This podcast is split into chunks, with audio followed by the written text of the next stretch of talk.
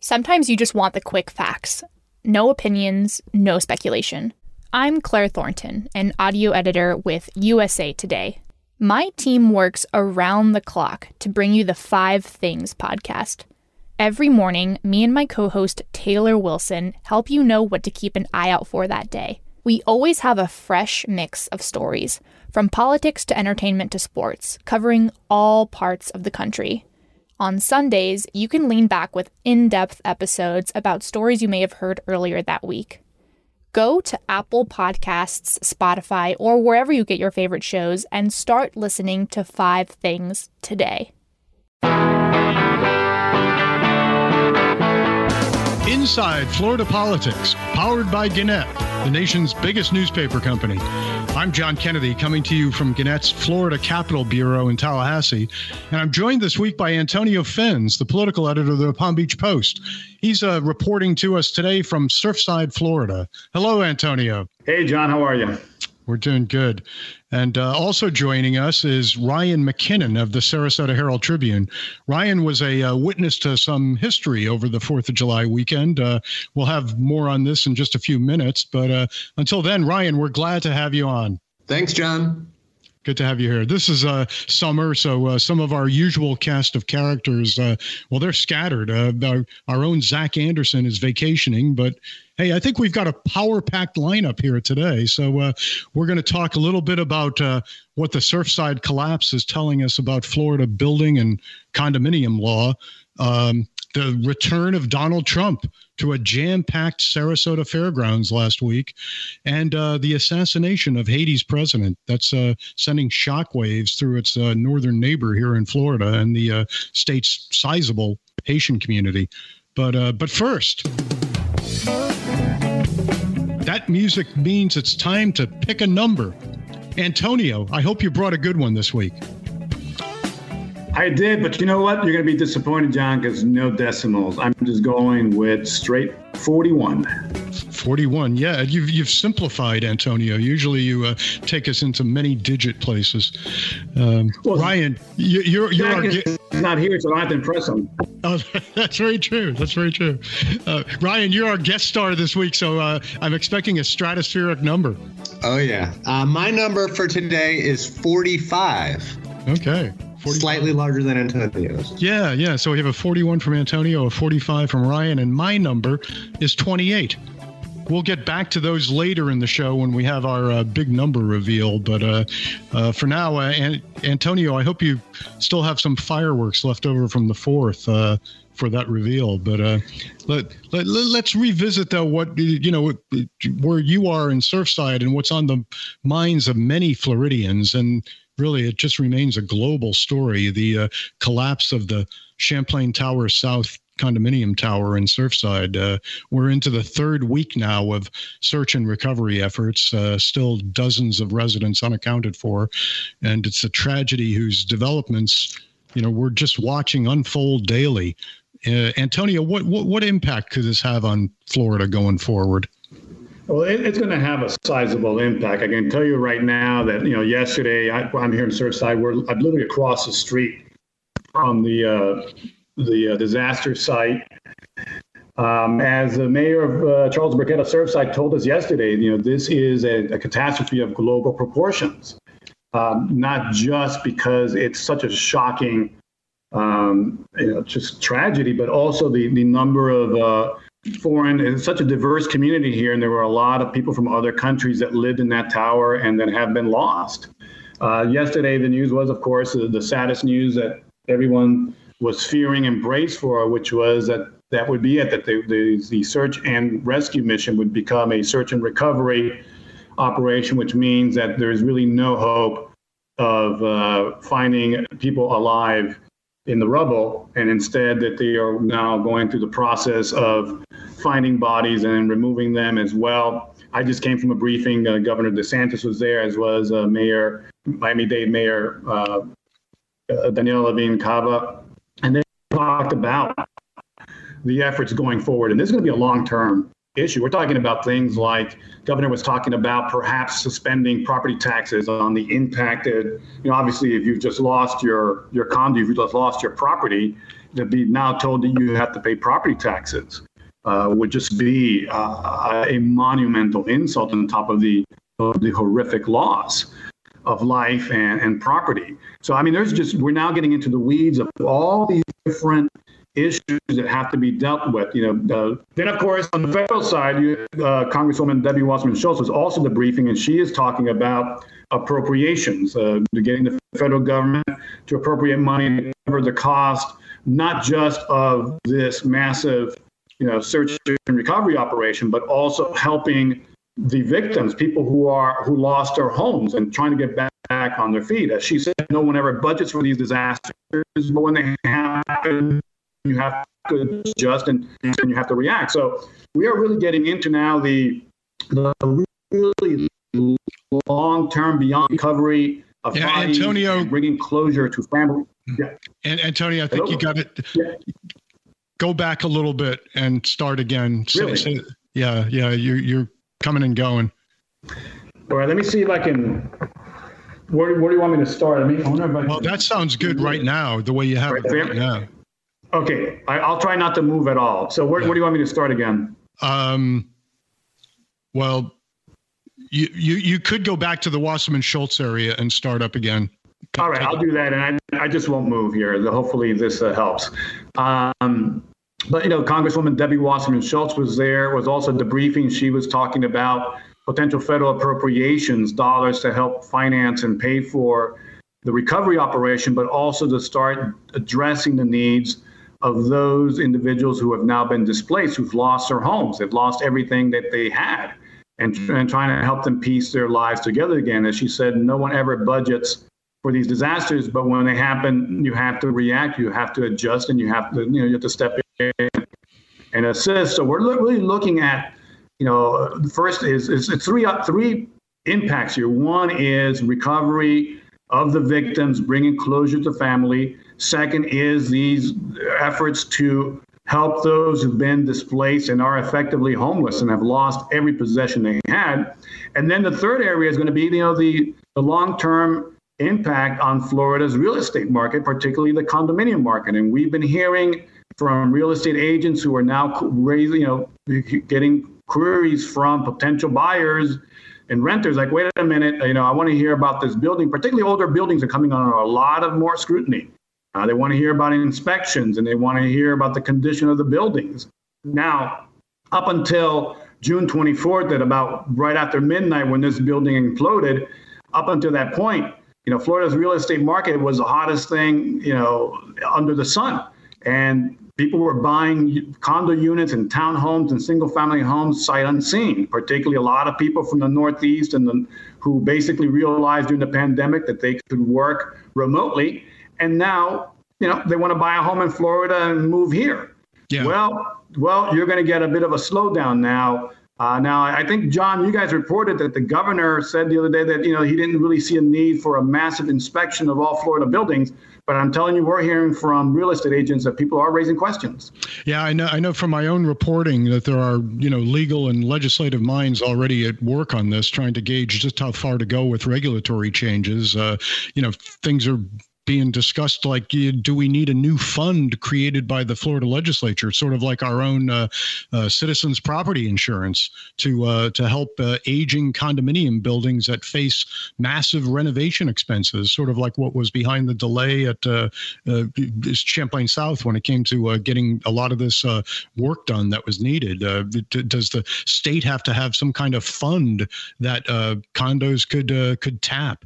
Um, do, does does local government have to bolster its building departments, uh, taking a much more serious role as a public safety watchdog now? You know, when when assessing the quality of buildings and what is needed to make them safe with uh, these you know aging buildings across the state, um, and uh, then of course there's condo boards. You know, how much responsibility can you put in the hands of maybe a half dozen volunteers who say they'll serve on their condo board, and uh, then when they're confronted with uh, making decisions that could have the you know the lives of their fellow residents at stake, basically, the uh, the the state legislature so far does not seem to be looking to uh, confront those questions. Uh, Governor DeSantis, as you mentioned, Antonio, this week uh, seemed to point to the problems that this one building you know Champlain Towers South had for a long time. But uh, you know he too isn't talking about this being a real what sea change moment when it comes to regulation. Uh, I know the Florida Bar has created a panel to start examining some of these issues with an idea toward recommending a legislative package. But really, for now, it just seems like there's a, a lot of hope that this will emerge as something of an isolated, uh, glaring problem with a single building. But um, you know, investigations going on now may lead to some recommendations. But this is uh, clearly going to be a long-standing story in Florida for months to come. But um, you know, when it comes to more familiar ground, we can we can always go back to uh, the ultimate Florida man, Donald Trump. Uh, Ryan, we, we were talking about your brush with history over the Fourth of July weekend, but uh, you know you were there at a packed house that uh, Trump uh, performed before at the Sarasota Fairgrounds. Uh, you, I, I, noted in your story you mentioned how the song "Macho Man" played at least five times, but Ron DeSantis didn't get a mention from the former president. Uh, that that made me start thinking, you know, hey, w- what's happened to that bromance? Yeah, I mean, uh, Macho Man almost seemed like it was on a loop. It was stuck in my head for most of the evening. But uh, with regards to the governor and former President Trump, you know, headed into the rally, I don't think anyone expected Trump to praise DeSantis, even though they have that bromance, as you say, um, because they're both rumored contenders for 2024. Um, before the rally began, I was wondering, you know, if DeSantis isn't there, like he was not, would Trump turn the guns on him? But as the rally progressed, I was talking with a lot of folks and kind of was coming to the realization that no one really had an option.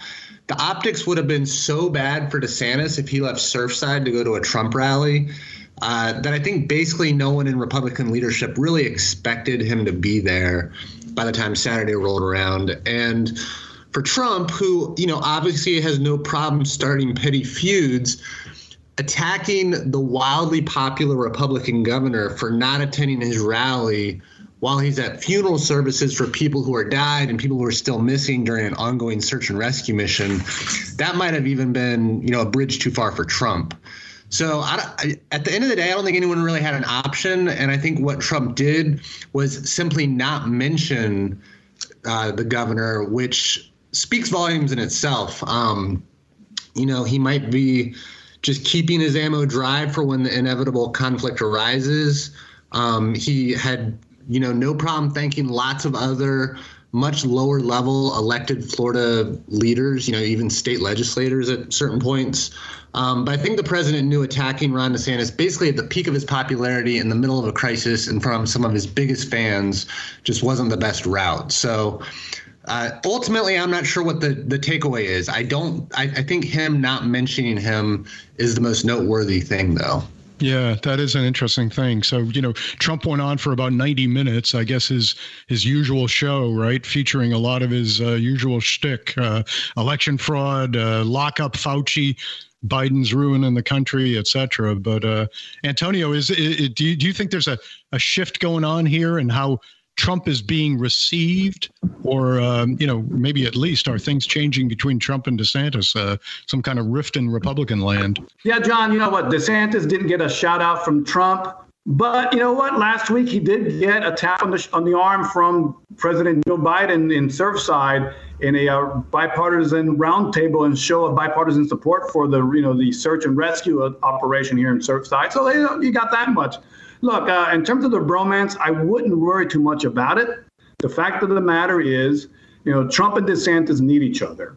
And as Ryan just pointed out, you know, the last thing Trump is going to do is attack DeSantis, who's an incredibly popular figure, particularly among Florida Republicans, just as Trump is. So there's no point in getting into a fight between the, you know, with, with the two of them, you know.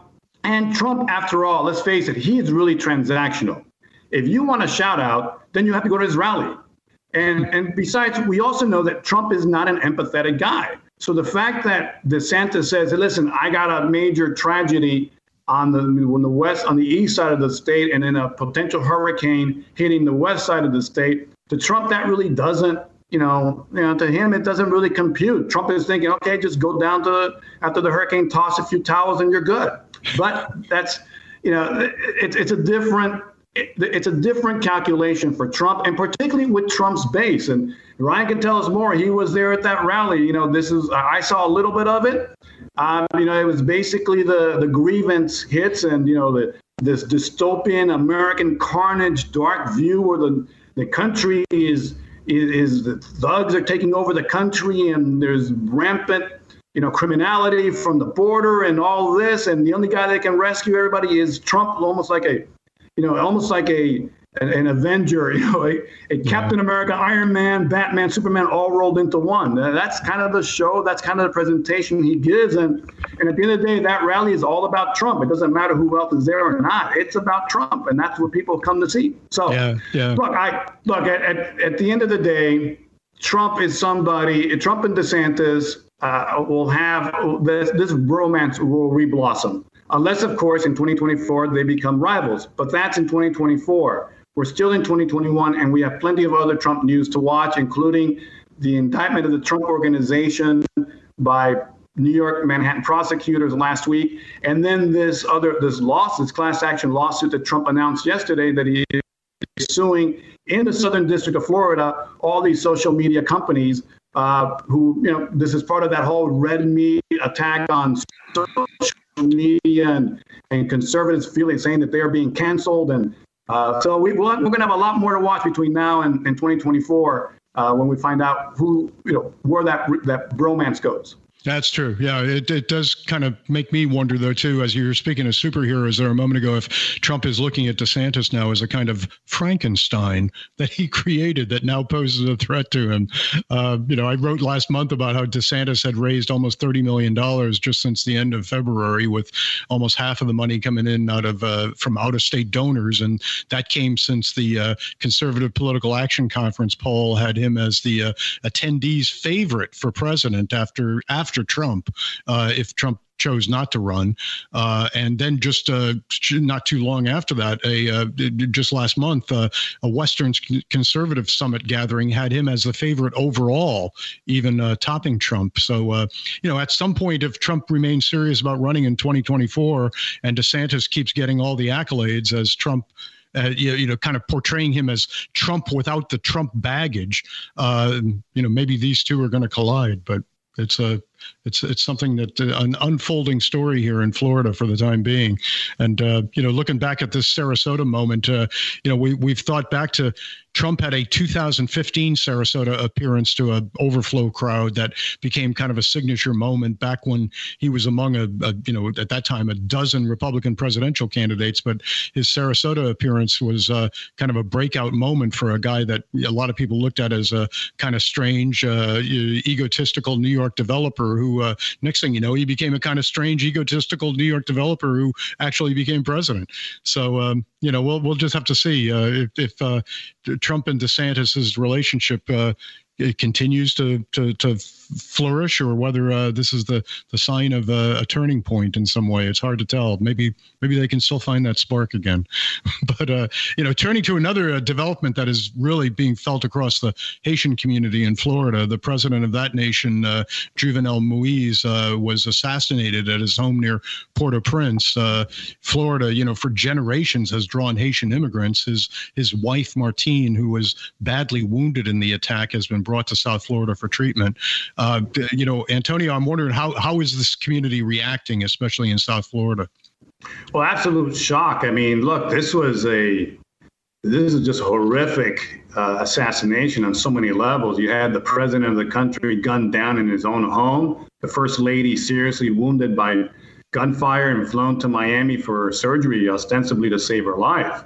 And look, it also resonates here for a number of reasons. One of which you mentioned is just the the large Haitian expatriate community that we have in, in South Florida and in the state. And then the other reason is Moise himself. And one of the things that he was doing this year is that he was pushing this, this new constitution. And there was supposed to be a, a, vote on it back in March. It got postponed. There was supposed to be a vote in, at the end of last month, and that also got postponed. But the thing about this new constitution is that it would have bestowed complete dual citizenship on Haitian expatriates in America, even those who are now U.S. residents and U.S. citizens. They would have the opportunity to vote in Haitian elections. They would have the opportunity to hold, you know, university jobs in Haiti, uh, and ultimately to help finance campaigns. So that would have been a major political, you know, win for Haitians here, and it would have, to a certain degree. You know, I'm not an expert in Haitian politics, but you have to imagine that that would have had an impact politically back in Haiti. So the fact that you know the president who had been pushing for this type of dual citizenship for Haitians in Florida and in the U.S. and around the world, for the, you know for him to be murdered, and now that entire process thrown into limbo at the very least. It's a shocker, and and and there and then with with consequences and ramifications here at home. Yeah, and, and and this community, as as you point out, has become an influential force in Florida. The uh, state's Democratic Party sent out a statement of condolence following the assassination, and several state House Democrats whose families are from Haiti they uh, expressed remorse. Uh, now, the community at large also has developed relationships with uh, Republican leaders in Florida over the years, and uh, that may play a role in the state stepping up with any immediate aid that could be needed. But uh, clearly, it's it's too early to tell what's next. Uh, it's a pretty volatile political situation in Haiti. Uh, you know, obviously after this, but even in recent years heading up to this, hard to tell. But um, hey, there's that music again, and that can mean only one thing. We've got to go back and tell you about those numbers. Uh, Ryan, you came in with a 45. Can you explain? Sure. My uh, my 45 is a reference to former President Donald Trump, but it's also a reference to the number of thousands of people that he said was at the rally in Sarasota on Saturday. Um, he put out a statement saying 45,000 patriots in Sarasota, Florida. And um, that sort of brings me to one of the dumber food fights that seems to break out every time Trump has a rally, uh, which is definitely stirred by the president's exaggerated claims of how many people are there. Where you have, you know, his ardent supporters claim, you know, it was the biggest ever. Um, I, I think Christian Ziegler said there was at least 40,000 there. And then you have his critics trying to sort of paint a picture of oh, everyone was bored, people left early, it was, you know, a half full crowd. Um, and really, neither of those things are true. The, the rally was preceded by hours and hours and hours of 90 degree weather and then about two hours of downpour rain. And I didn't see the crowd dissipate at all. It really only got stronger as they waited for Trump to take the stage, despite the pouring rain, the lack of, you know, there's a couple food trucks there, but it's not like there was great amenities for people to enjoy while they waited. It was literally just standing in a field in the rain. Um, but the the Sarasota GOP put the number at 23,000. Um, that's what they said the official count was. I don't know between them, between Trump, between Ziegler, uh, exactly who was right, but I can I can definitely assure you that it was in that ballpark. It was many, many, many thousands of people who stood there for hours to wait to hear Trump speak. So, um, you know, the, the exaggerated claims by Trump himself that you know have it almost at fifty thousand, and then the folks who are saying, uh, you know, it was a real bore fest, everyone left. Neither of those things, I don't think, are true. I guess we're we're still recounting the uh, inaugural crowd, so uh, I guess it's, it's no surprise that this, the Sarasota numbers are still in uh, dispute. I suppose. Uh, yeah, well, it's an interesting debate because I do think that the folks who are trying to downplay how many people come to these, I'm not quite sure what their goal is because if they're trying to minimize him as a threat, I don't think it's an effective technique to, you know, to act like no one is going to his rally when thousands of people are. They are there. Yeah. yeah great. Antonio, you weighed in with a 41. Yes, What's I did. And I'm, yeah, I'm going to stick with the Trump theme here. 41 is the ranking among former presidents that former President Donald Trump got from a C SPAN survey of historians. Two of the historians that were surveyed were actually from Palm Beach County. One was uh, uh, Dr. Robert Watson, who teaches at Lynn University in Boca Raton, and the other was uh, Professor Wesley Borucki, who teaches at Palm Beach Atlantic University.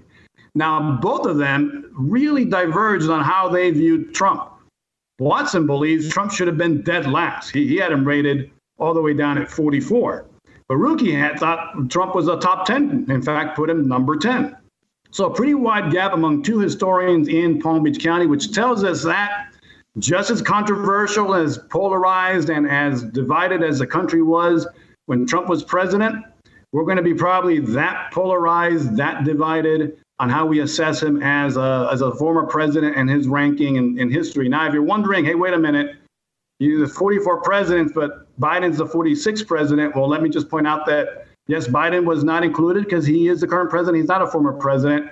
But even though we've had 45 presidents, we've only had 44 individuals serve in the office. One of them, Grover, Grover Cleveland, uh, had two non consecutive terms, so he counts twice. That's why you have 44 former presidents, not 45. Oh, but the question is, where do you rank Trump?